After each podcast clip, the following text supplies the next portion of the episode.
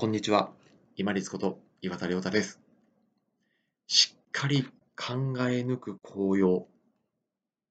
最後は、納得、需要についてです。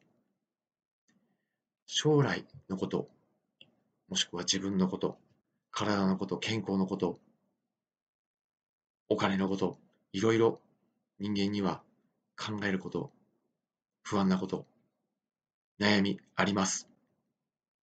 本当に自分が、あ、この内容は大事だなと思った内容については、しっかり考え抜きましょう。そうすることで、例えば自分にいくつか選択肢が出てきて、絶対にどれかを選ばなければならない時に、前回お話、前々回お話したようにアンテナを張って、情報をしっかり集めて取ってくる。その上でしっかり考え抜く。メリット、デメリット、そして選んだ選択肢を後から振り返った時に、なぜ自分がこれまで納得できたかっていうと、いや、もうあんだけ考え抜いて選択してやってみたんだから、もうよかっていうふうに自分の中に合点がいく、納得感が出てくるんですね。そうすると、もし仮に、あ、ちょっとあっちの方が良かったかなと思ったところの考えがよぎったとしても、いや、もうあんだけ考え抜いたんだからしょうがないと。もうこの道で来たんだから、じゃあ今できることをやろうっていうふうに、しっかり自分が選んだ選択肢に対して受け入れる力強さっていうのが出てきてます。そして、潔潔さが出てくるので、そのまま自分ができることを毎日、そうのように積み重ねていくことができます。この積み重ねがいつもお話をしている自己肯定感、自信につながって、さらにこの先に対する自分自身の自信や肯定感につながっていきます。考え抜くときはしっかり考え抜きましょう。思い悩むというふうなイメージを持たれるかもしれませんけれども、いいんです。しっかり考え抜いて、アンテナを立てて、情報を集めてきて、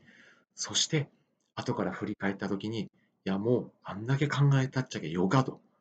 自分の中で納得をし、そしてまた日々できることを積み重ねてまいりましょう。考え抜く、思い悩むっていうのは、一見マイナスイメージあるかもしれませんけれども、自分が選択したこと、自分がやってみたことに対する結果をしっかり受け入れる、そして納得するというものすごく大きな効用があります。悩むこと、不安に思うことたくさんあるかもしれませんけれども、日々、時間を使いながら考え抜く、悩み抜く、アンテナを張る、選択肢を取って、取ってきて、そしてその中から選んだ一つを自分が選んだことだと納得して合点がいって、そして毎日またできることを積み重ねてまいりましょう。人間一日に3万数千回考え抜いて選択しているそうです。本当に大事な内容もまた今後迫ってくるかもしれませんが、いや、もう自分は考え抜く覚悟はできとうと。その中で自分が選んだものについては納得がいくはずだというのも自己肯定感の一つではないでしょうか。しっかり考え抜きながら選択肢取りながら納得してそして振り返りながらあこれでよかったのかなよし、頑張った。というふうに、充実した毎日を過ごしてまいりましょう。本日もご清聴いただきましてありがとうございました。皆様にとって一日良い日となりますように。これにて失礼いたします。